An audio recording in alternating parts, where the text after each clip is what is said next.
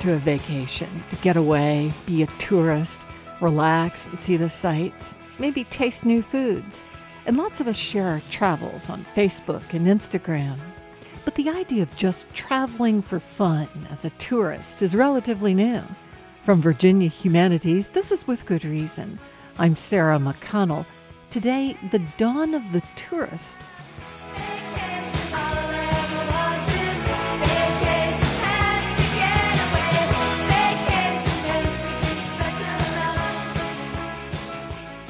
Later in the show, air pollution at our national parks. But first, Will Mackintosh is a professor of history at the University of Mary Washington. He's the author of a new book, Selling the Sights: The Invention of the Tourist in American Culture. Will, what first piqued your interest in the whole concept of early tourism in America? when I was in high school, uh, my summer job was working as a waiter on a dinner cruise boat in the Adirondacks that went around a lake that had a bunch of Gilded Age robber baron mansions on them. And I listened to the same narration four times a day from the captain. It just got me really interested in the way people spent their leisure time in the 19th century. In your book, you talk about the difference between the rise of tourists, the new notion of tourism, and what we'd had before, which were adventurers travelers. Before the turn of the 19th century, the words tourist and traveler are actually used interchangeably. And it's really only in the 19th century that their meanings begin to diverge. And this is because there's a whole new infrastructure of transportation and of writing about travel that come about in the first decades of the 19th century. And tourist quickly becomes the label that gets applied to people who take advantage of those new technologies. So, what was the difference? What was the popular understanding of what a traveler was and what a tourist was as the dawn of the tourism industry began? A tourist is someone who is fundamentally a consumer they're buying a, a train ticket instead of making their way on their own two feet or on their own horse or something like that. You really begin to see this phenomenon in the 1820s. And that's a product of the fact that by the 1820s, you can buy a ticket to get from one place to another.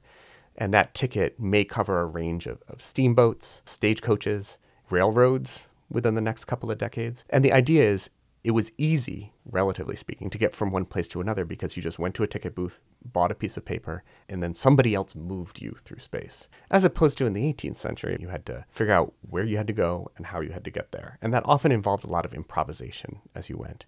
Travel was hard before tickets.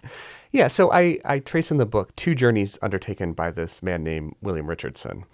Um, and at the beginning of the 19th century, he travels from Boston to New Orleans, down the East Coast, and ultimately over the Natchez Trace through what was then Mississippi Territory. And it was a hideous experience. Yeah, yeah. And he's constantly getting lost, and his horse is dying, and he has to fall in with strangers who promise to get him from one place to the other.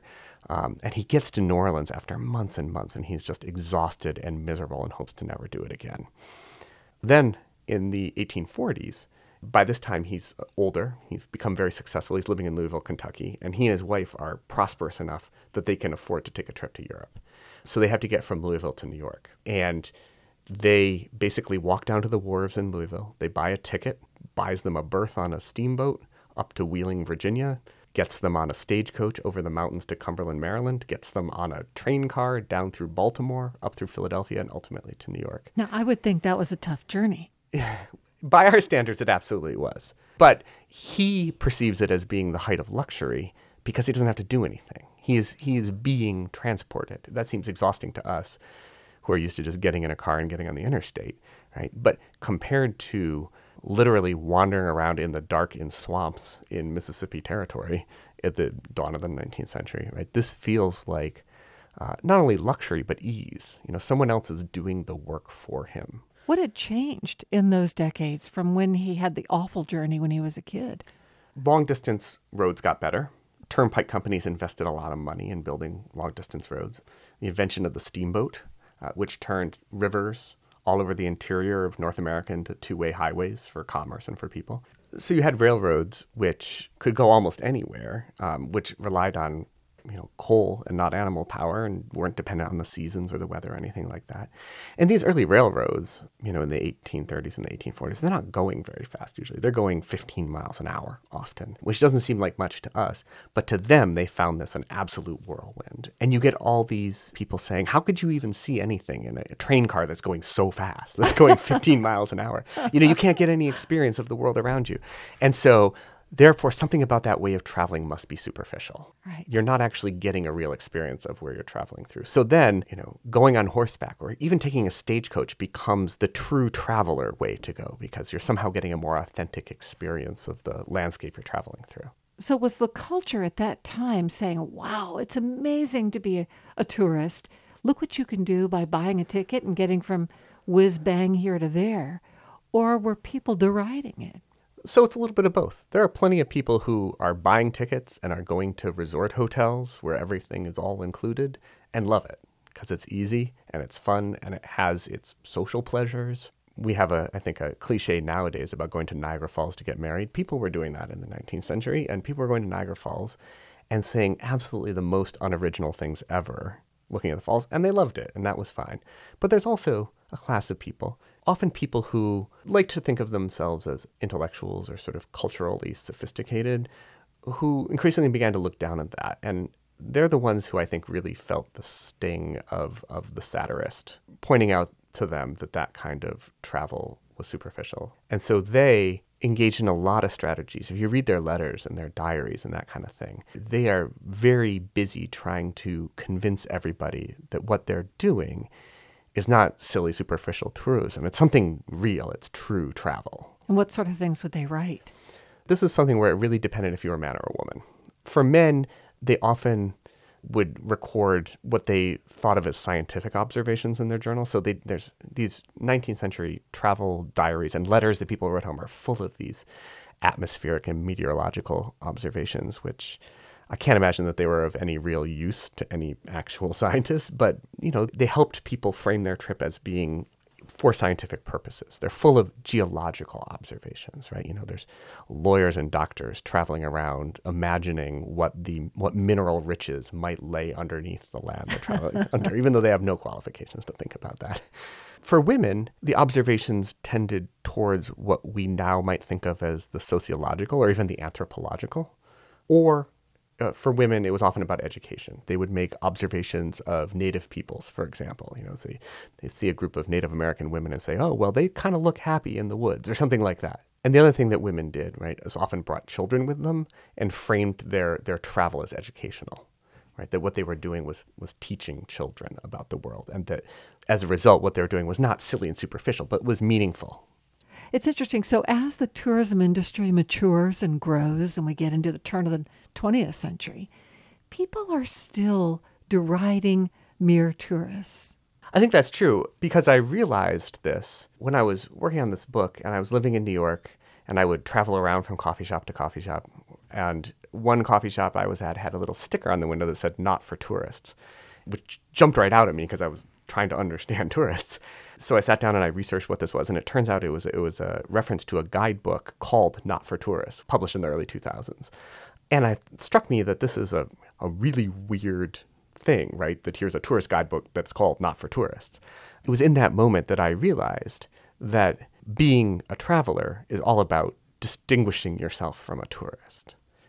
So, what that allowed me to see is that this is actually a through line from this period I'm talking about in the 1820s, 30s, and 40s all the way up to our present day. So I think you think even today about something like Lonely Planet, which is you know, a guidebook that you literally walk into Barnes and Noble and purchase before you go somewhere. But then what it purports to tell you is how to not be a tourist when you get there. And that eh, what that says to me is that people are still really grasping to make travel experiences authentic. Do you ever succumb to this yourself? Do you ever think as you're traveling, that that you have to be a little bit more thoughtful about it instead of simply crashing on the beach and thinking the waves are great. Oh, of course, right? Because everybody does. of course, I do. Right? Uh, I'm always when I go places, I you know I want to think that I'm having some real authentic experience of the place that I'm going to. Um, but what writing this book has taught me is that is that I am playing a game with myself in my head when I do that. And you're in good company. well, yeah, me and everybody else in the world. Yeah. I've waited around and waited around this old town too long. Summer's almost gone, yes, winter's coming on. I've laid around and played around this old town too long, and I feel like I've got to travel along. Will Mackintosh is a professor of history at the University of Mary Washington and the author of Selling the Sights The Invention of the Tourist in American Culture. Coming up next, that not so fresh country air.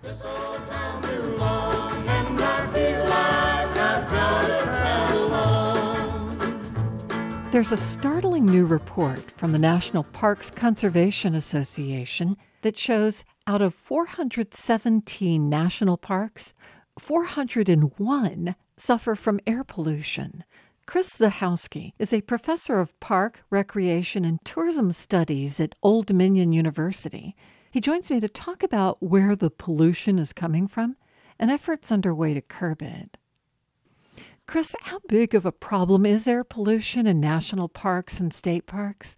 Air pollution is one of the many emerging challenges that national parks and state parks face. But is the pollution any worse in the nation's parks than it is outside the nation's parks?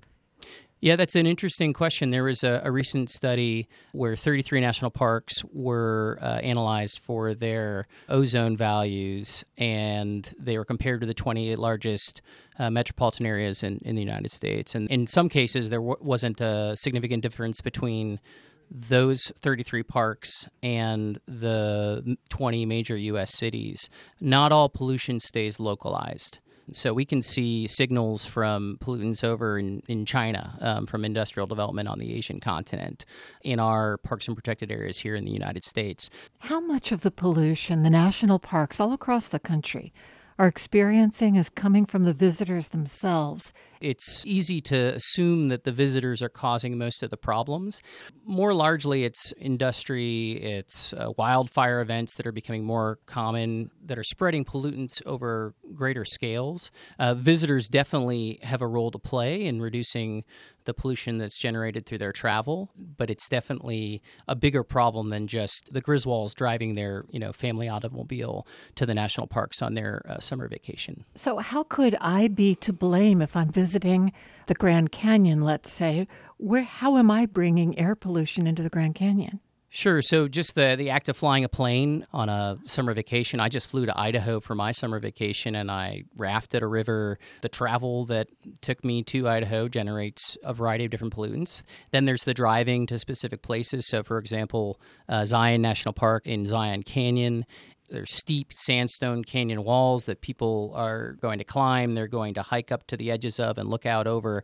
Um, but those canyon walls trap pollutants. So just by driving a car in Zion Canyon, they'd end up actually respiring the same things that they're creating through their travel. So it's so interesting you mentioned the airplane flights. Were you as outraged as some people that a bunch of Hollywood celebrities and other stars and luminaries were lambasted? a couple of weeks ago for flying to the climate summit in Europe in private jets. Yeah, it's it's a much bigger problem than you know our individual flights. I think we need to be conscious of our travel, but we really have larger policy needs that go far beyond the individual travel patterns of a group of celebrities or of myself flying to a vacation in Idaho. Do you think we should limit the number of visitors who can come to the national parks? that's sort of at the the crux of our challenges. You know, this is our public land. And the challenge is as more and more folks, both within our country and outside of our country, are flocking to these places, do we want to feel like we're in Times Square when we're gazing out over the Grand Canyon? Um, these are kind of hard choices we need to make uh, as we think about you know our public lands and, and how we want to use them and what kind of experiences we want out of them. And you know we have 800 billion visits to protected areas in a year worldwide, and if we disperse those visits over a larger area, I think people would be happier. happier. Our impacts on those places would be fewer, and uh, we'd be doing justice to, I think, some of the values that we profess as a society to care about these places. Do you think visitors are noticing bad air quality in parks, or is that just something that researchers have discovered? You know, it depends. I was studying in, in Utah, and the mountainous terrain in Utah has the the ability to trap pollution under what are known as inversions, and so folks out in those areas are very familiar with uh, inversions, with particulate matter, with some of the air quality lingo. Uh, we we have a variety of studies that show that people will leave these mountainous environments where pollution is trapped to escape to places where there isn't pollution. In other situations, folks, if they can't see it, they oftentimes miss it. Uh, some of the, the strategies that the parks are using don't necessarily remove the broader crowding challenges. So, Zion National Park is a great example of this. Um, back in the early 2000s, they uh, banned, effectively banned personal automobiles and instituted a mandatory shuttle. But Zion's seen this incredible growth in visitation as the rest of our uh, national parks have. And so the shuttle system that was built for the early 2000s is struggling to meet the needs of today's visitors. So I, I totally agree with you that, that alternative transit services are, are one of the, the big solutions. But depending on the unit and depending on growth in visitation, other strategies, dispersing folks to different units or to restrict the number of people who can access these, these places to try to alleviate air quality concerns, but also provide the desired experience. Have you personally ever experienced a sort of pollution, uh, experienced pollution that really impeded the quality of your visit at one of these parks? Absolutely. I, I have a few different examples. We were on a river trip in Bears Ears, and there was a, uh, there was an oil spill upriver.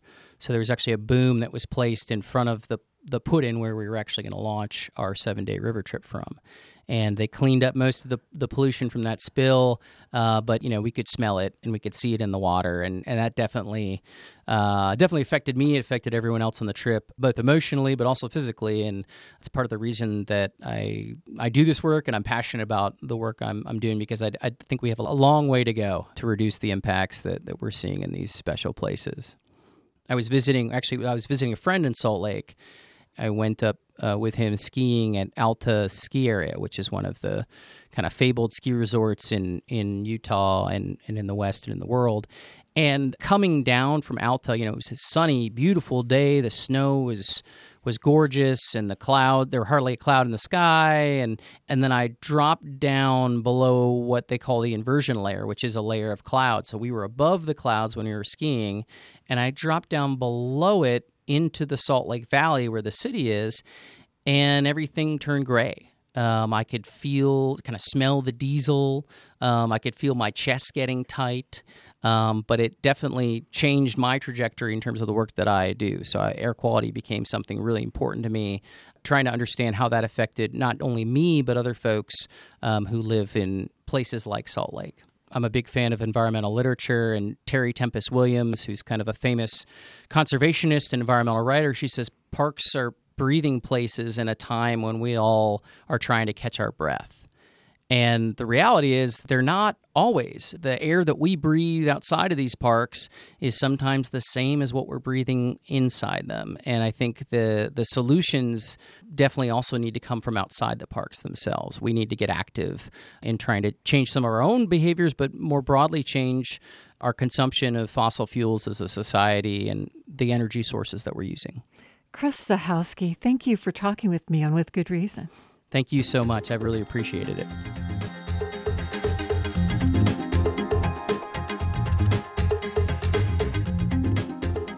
Chris Zajchowski is a professor of park recreation and tourism studies at Old Dominion University.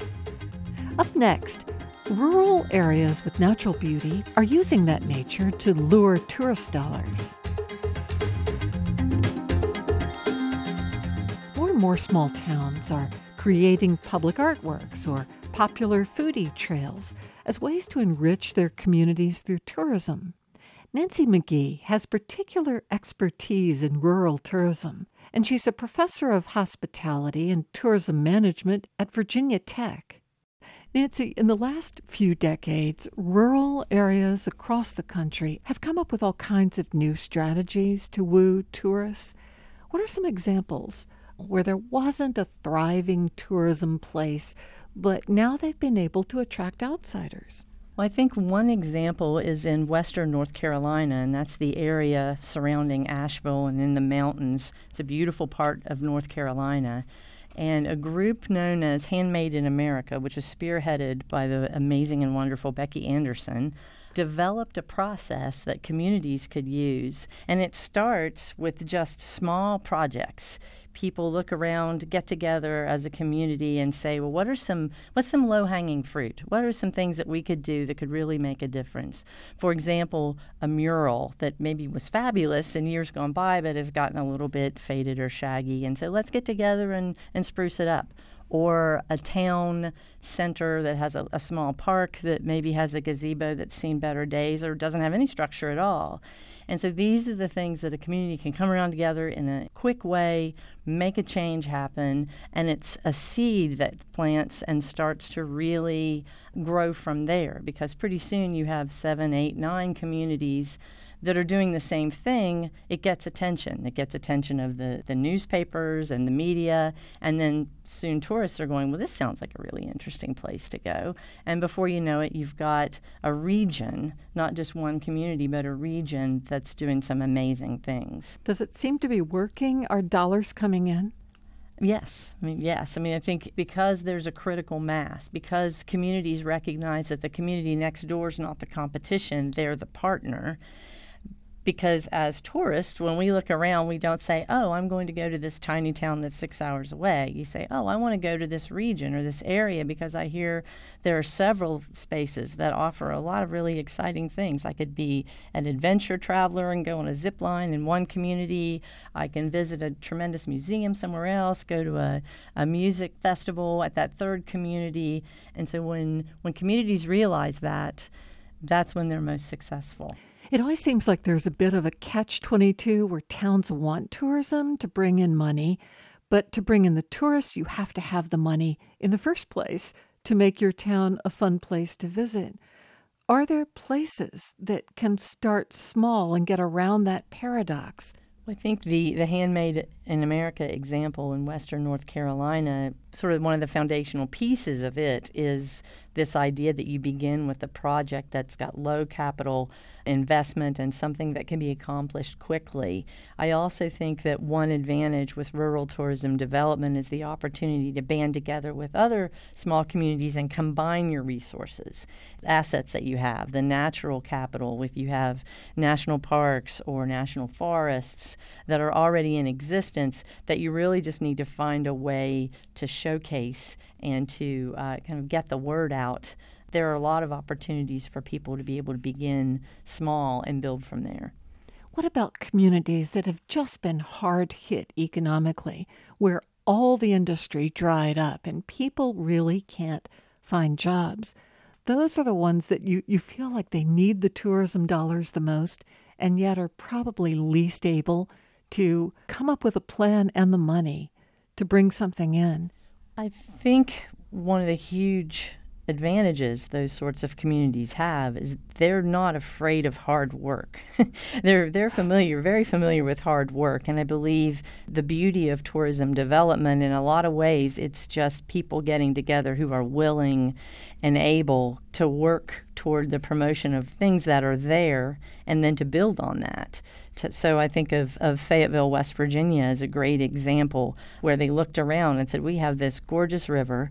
We have this incredible bridge that is unlike any in the United States. And so we have these basic resources. Where can we go from here? and we have that mix of folks who've who've lived there for generations and understand and appreciate the natural resources with newcomers who come in with what some might consider initially a crazy idea. Well, I want to, you know, I want to form a rafting company. And, you know, 30 years later, you have this thriving, gorgeous community with, you know, wonderful restaurant options, great natural resources, as well as cultural resources. So I think the hard work that's at the base of a lot of these rural communities is the, is the, is point number one in terms of any kind of rural tourism development. What about tourism on rural, tribal lands across America? Is there a trend to develop tourism there, and is that showing promise? Absolutely. But there are several examples, but one great example that I've seen amongst Native communities is the Acoma Pueblo in New Mexico. It's about 60 miles west of, of Albuquerque. And what they have done is is really maintained that control through their tribal council. They oversee everything from the guided tours, the cultural exhibitions, the artifacts, the sale of, of their unique pottery. But there's also a business board of folks that it's a mix of both members of the tribe and others who come together and present from time to time okay, here's our strategy, here's what we're looking at next to the tribal council, and they ultimately have control. To me, it's a great example. It's a beautiful place. Um, it's a it's a very sacred place, and they've they've been able to be successful both in terms of the way in which they promote tourism, but also they've been business savvy and business smart in diversifying. They have a restaurant, for example, that, that serves Acoman food, but it also serves New Mexican fare and American food.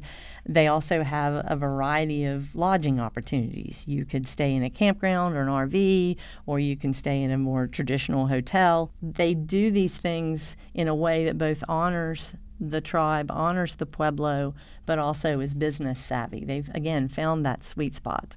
What about the tourists themselves? Who do you find is hitting the road heading toward these rural areas for vacations, sightseeing, and just nourishing the soul? Young, city, rural? it's kind of all of the above, and, and I would throw international in there as well. I'm always amazed at the number of times that I'm at a conference in Europe or in Asia, and when I say well, I'm from Southwest Virginia, they either, oh, I've always wanted to be on the Appalachian Trail or the Blue Ridge Parkway. They know about these places halfway around the world. Is there a place locally that you've gone recently that you would highly recommend? Me locally, and you know, that's it's a great thing that you bring up because one of the things we talk about in rural tourism development is so often those of us who live in communities don't take advantage of these amazing things that are right in our backyard. And one thing that I have never done, and I finally did this summer, was kayak on the James River that's just history. That's there's so much there, and and to go along the water and to imagine what it would have been like to have been an American Indian hundreds of years ago on that same body of water, and to see the great blue herons. It's just really a magical experience that's natural, but it's also cultural. So that's something that that I've done recently. Nancy, I've done the same thing and had those same thoughts. I totally know. Thanks so much. You're welcome. It's been my pleasure. Nancy McGehee is a professor of hospitality and tourism management at Virginia Tech. This is With Good Reason. We'll be right back.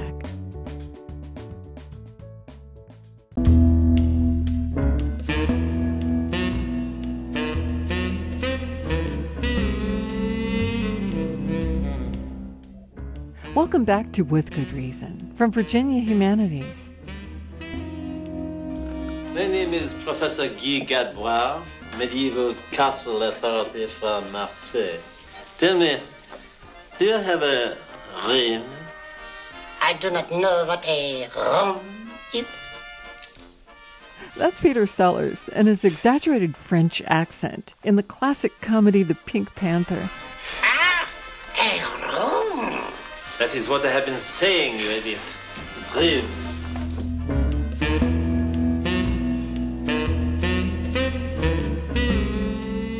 Accents can make us laugh, but they're not just fodder for comedians. Rightfully or wrongfully, we use accents to identify people as either insiders or outsiders. Our next guest today is Steven Weinberger, professor of linguistics at George Mason University.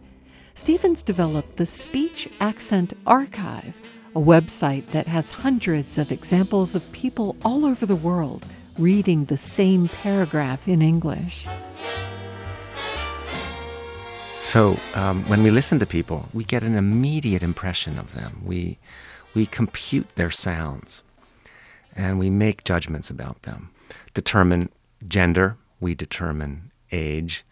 We somehow compute whether or not the person we're listening to comes from our community or not. And um, that's all automatic behavior. Every human can do that. Now, what's not automatic is that we make these judgments about somebody based on their speech. So if we listen to someone from Kentucky, we have a certain impression of them. If we listen from to someone from Brooklyn, New York, we have a certain impression of them. So what goes into an accent? What part of a word is it consonants or vowels? Is it cadence? Well, it's everything. Um, it's vowels, it's consonants, um, its intonation, its tone, its stress patterns. One marker for, let's say, um, a Pittsburgh accent or a Western Pennsylvania accent would be how speakers um, use the ow vowel in out. One way to speak like a Pittsburgher is to turn that ow into an ah, something like this, instead of saying Allegheny County.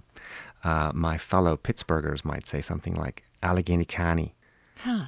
You, you notice I didn't even say the T sound in county. That's part of most of American English, North American English. We turn our T's and D's in certain instances into a less than a D sound. We call it a, a flap sound, where the tongue tip touches the ridge, the alveolar ridge of the mouth very quickly. So let me give you an example. Um, North American speakers would say the word water like this water. You yeah. hear it's not, not a T. But British English speakers, don't say water, they say water. They use a full T sound. How do we acquire our accents? Do we get them from our parents or from our peers or our communities? We get them from our peers, uh, most linguists believe. Somewhere between ages two and five, we develop our language, our native language. And uh, we typically get it from our playmates, if we took the position that we got our accents from our parents, then we'd all speak like immigrants. If you just find a newly located immigrant family where the children are young, it's always the case that the children speak a less accented English than the parents. Parents and adults, on the other hand, find it very difficult to completely lose their native accent. Are you aware of techniques for teachers that make this, um, that at least get us closer to that goal than otherwise? Certainly, it's possible to get non native speakers to a higher proficiency level. And there are certain techniques. Let me give you an example. For French speakers learning English, French doesn't have the kind of P sound that English has when it begins a word. So if we say the word like pit, um, if I say it close to the microphone, you can actually hear the little puff of air come out after the P. Listen, pit. The explosive. The explosive P. And English does that. Now, French is a little different among many other languages. They don't have that puff of air. So, a French speaker, when they try to say pit, they'll say it something like bit or something like that. It sounds like a ah. B to us. Yes.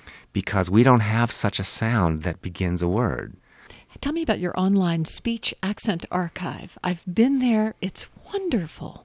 Oh, thank you. Um, well, it's an um, internet archive, and everyone is reading the same paragraph in English, so you can compare. And what is the paragraph? Well, it sounds like this Please call Stella. Ask her to bring these things with her from the store six spoons of fresh snow peas, five thick slabs of blue cheese, and maybe a snack for her brother Bob. How did you come up with that paragraph? Well, uh, when we started the archive in 1999, we had to pretty much ensure that most of the sounds in English were represented in this paragraph. We have difficult consonant clusters. We have a, a cluster like ST and Stella. You get a lot of speakers who say things like Estella or Citella whose native languages don't have consonant clusters. Oh, I didn't realize that. Oh, yes. Here's one, for example. Here's a Sicilian gentleman. Um, this particular individual was born in, in Sicily. He had been living in America, speaking English every day for 54 years. And here's what he sounds like Please call Stella. Ask her to bring those things with her from the store six spoon of fresh snow peas, five thick slab of blue cheese, and maybe a snack for her brother Bob. Now, uh, when you listen to this fellow, you get an impression that, that he's adding little vowels at the ends of his words. It's because Sicilian and Italian simply don't have final consonants like English has. So, in order for him to pronounce those final consonants, he has to insert a little vowel in there. I can give you an example of um, an Arabic speaker. One thing to note about native Arabic is that they don't have a P sound. So she's going to have to substitute something for the P sound in please. So listen how she does it. Please call Stella.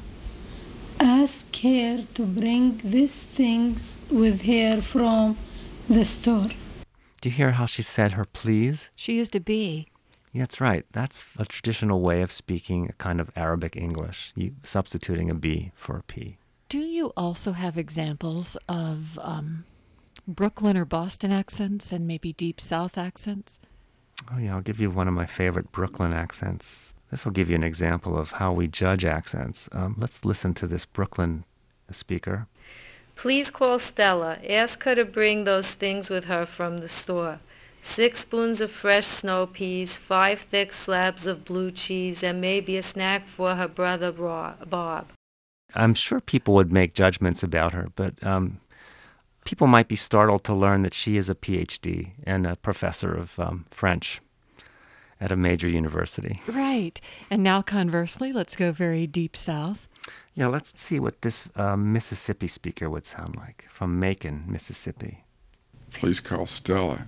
Ask her to bring these things with her from the store. Six spoons of fresh snow peas, five thick slabs of blue cheese, and maybe a snack for her brother Bob. There you go. See, I think that's very beautiful. yes, yeah. You say it's so hard for us to learn to speak like native speakers, but it seems some people make that switch successfully. I'm thinking of actors in the film industry who are asked to adopt foreign accents. Oh, yeah. Um, I'm sure these actors sound perfectly legitimate to speakers and listeners who don't who aren't native. Now there are um, voice characterizations that are quite good. Mel Blanc has done quite a good job with the Looney Tunes. And he does a really great Pepe Le Pew. And he's doing all the right things. Let's let you listen to Pepe Le Pew. Ah, my little darling, it is love at first sight, is it not? No? Mm-hmm. Uh, do not come with me to the Casbah. We shall make beautiful music together right here. Well, um, you notice that uh, Mel Blanc d- knew all the tricks for t- speaking like a French speaker of English. And let me just compare that to a real French speaker. Please call Stella. Ask her to bring these things with her from the store. Six pounds of French snow peas, five thick slabs of blue cheese, and maybe a snail for her brother Bob. You notice the kinds of things that this French speaker was doing with his THs, exactly what Mel Blanc was doing with his THs. Well, Steve Weinberger, thank you so much for sharing your understanding of accents and English as a second language with me today and with good reason. Oh, you're quite welcome. You got to accentuate the positive, eliminate the negative, and latch on to the affirmative. Don't mess with Mr. In Between. Steven Weinberger is a professor of linguistics at George Mason University. Coming up next, Chaucer's accent. pandemonium liable to walk upon the scene. To illustrate my last remark, Jonah in the Noah in the ark. What did they do? If you're of a certain age, you may remember having to wade through Chaucer's Canterbury Tales in high school or college. It's written in early English, and to many of us it seems impenetrable with its strange pronunciation and incomprehensible phrases. Our next guest says actually the best way to approach Chaucer is to read it out loud and hear the musicality of the words. Alan Baragona is a professor of English at James Madison University and a real Chaucer fan. He had a tremendous range. Um, he could write religious verse, he could write Love poetry, he could write social satire, he had a great sense of characterization, was willing to write about every class in the very class ridden culture of England. Give me a line or two from his best romantic poetry.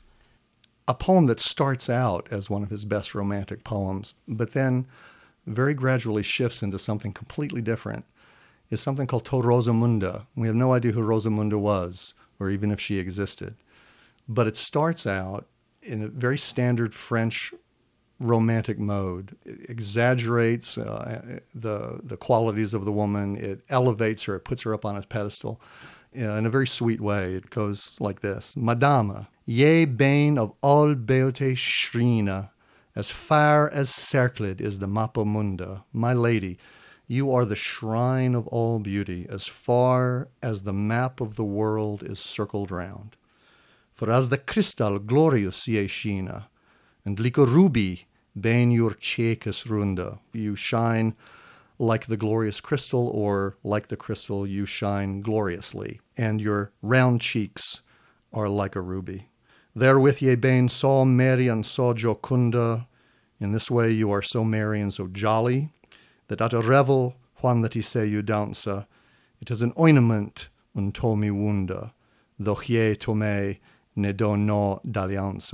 So at a party, at a revel, whenever I see you dance, it's an ointment to my wound, even though you do me no dalliance, you pay no attention to me. And one of the great things about Chaucer is he's, as Shakespeare later, um, he's able to talk about the deep and genuine feelings, especially in, in what's really his masterwork, Troilus and Cressida, but at the same time be aware that love can make you crazy.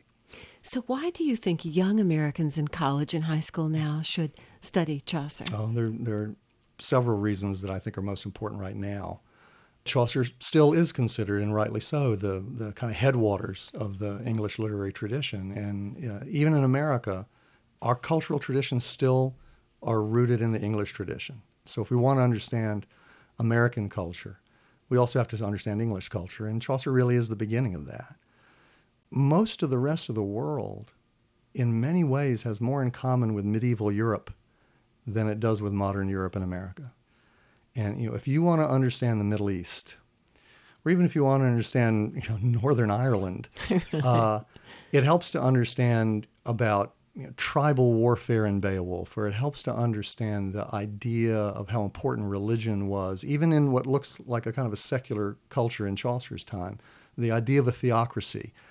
You know, Americans find the idea of a theocracy very alien, but in fact, most of the rest of the world think that is kind of a natural thing. And in fact, that's how they felt in Europe in the Middle Ages. These are our ancestors. So I think understanding our ancestors is a way to understand the rest of the world that did not go through the renaissance of, of secular humanism. Chaucer, in very many ways, is an Orthodox Christian at the same time that he can do things that most you know, Southern Baptists today would be offended by.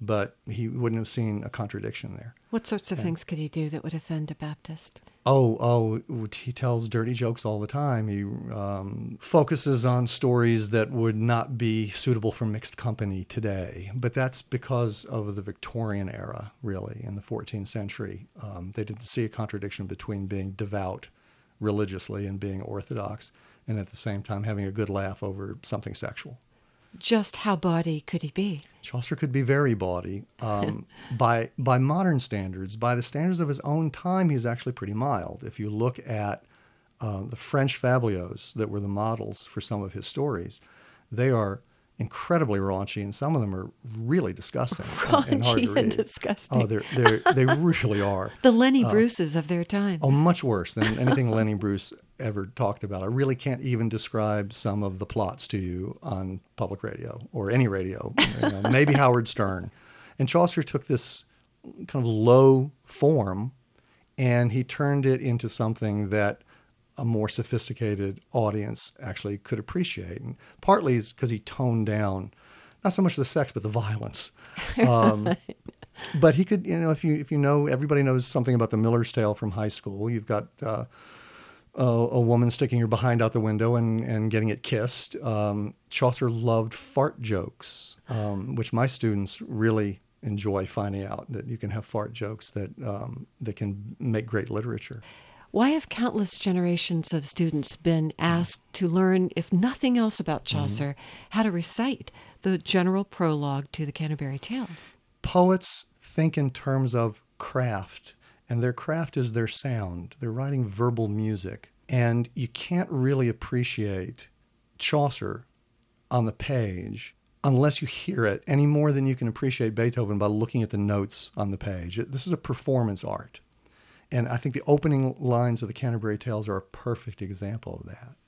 Would you like to go over them? Mm-hmm. Um, I can only remember those first two lines. Mm-hmm. One that apriro with the shore sota, the druth of matter chapero rota. That's not so bad. Uh, not right, but it's yeah. not so bad. Rats. if you if you think about it, this is written in what an old professor of mine used to call performance meter. And you can modulate it so much that it becomes conversational. It sounds like speech. The other thing that he does is to make fantastic use of his vowels, especially his long vowels and also long consonant sounds. Uh, sweet, we say, is a long vowel, and sweat is a short vowel. But you, I'm not holding the word sweet any longer than I hold the word sweat. And we don't go sweet, we go sweet. But in Chaucer, you, you do both. You hold them longer, sweeter, And sometimes this can actually make a difference in meaning. In Old English, for example, the word sad means sad, but sad means satisfied, which is very different. And it sounds like this Juanlet April, with his sure sorta, the drucht of March, hath pierced to the rota, and bathed every vine in switch liquor, of which virtue engendered is the floor. When Zephyrus ake with his sweet breath, in spirit hath in every halt and heath the tender cropus, and the youngest sunna hath in the ram his half course runna, and smaller foolus, makin melodia, that släpen all the nicht with open ear, so pricketh hem in hir courages, than a longen folk to go on pilgrimages. It's like butter in your mouth. It is. Can, That's uh, beautifully you, read. Thank you very much. Uh, I work at that. um, but but you. But how do you know to make it sound that way? How do we know he said the drut? we know it, it, It's actually there's a science to this. Um, remember that we're talking about British English here, and British English doesn't sound like American English. Um, I had a the professor who taught me to do this. In fact, at uh, one point stared at me very hard after I'd read a passage once, and he was very British, very plummy accent, and he said, "Your pronunciation is perfect, but you sound foreign." right. yeah, that was fine. That yeah. was a, uh, you know that was a compliment just to hear that my pronunciation was okay. But if you look at, at different dialects and, and also look at rhymes and and uh, what seems to be the meter of the the different lines, you can in fact reconstruct with a, a fair degree of certainty the pronunciation from Old English and Middle English and, and, Early Modern English. And aside from giving you that sense of the moment of springtime and how this particular character feels about that, is we begin to learn something about this character. And a few lines later, he tells us that he's going on pilgrimage with full devout courage, with a completely devout heart. But the very next thing he talks about is the Tabard Inn and how comfortable it is, how big the rooms are, how good the food is. So even from the very beginning, we, we get the sense that the narrator here is, uh, is kind of a sensualist he's a worldly person. He says he has a devout heart, and all of the um, the symbolism of the spring certainly has religious value. But what he feels about spring is how good it feels, how comfortable it is, and then this becomes a part of his character for the rest of the general prologue as he describes all these other not very devout, very secular characters that are on the pilgrimage with him. So is Chaucer sort of mocking gentility and hypocrisy? And he's certainly mocking hypocrisy, and, and he mocks false false gentility. He believes in real gentility. Mm-hmm. Um, uh, there's controversy about the the knicht, the knight, and Wait a whether minute. or not the knight is pronounced yeah, knicht. That sounds like something out of Monty Python. It does. And, and um, Knits that say knish. That's right. And uh, Terry Jones studied medieval literature and history at, uh, at Cambridge, and he, he knows it pretty well. He's actually published on Chaucer. And, and I'm, I'm sure, even though it was John Cleese who said, Knichte, um, that he got that from Terry Jones. And what, what is the actual line? Knights who say nicht? Yes, the, the, the, the knights who say knee. Um, but yeah, it's the. I'm a great fan. It's I, will tell you something. Monty Python and the Holy Grail is every Arthurian scholar's favorite Arthur movie. Why? Because aside from the fact it's extraordinarily funny, of course, Terry Jones, who wrote the script, really knows something about medieval literature. He knows something about the Arthurian tradition. It's kind of like what I said earlier about Chaucer. You have to master something before you can parody it well. And um, Monty Python really knew the Arthur story well enough to make the kind of jokes that they make, and that's what we appreciate. Well, Alan Baragona, thank you for sharing your insights on Chaucer with me today, and with good reason. Well, I enjoyed it very much. Gros merci, as Chaucer would say. Great thanks. And also maybe have mercy.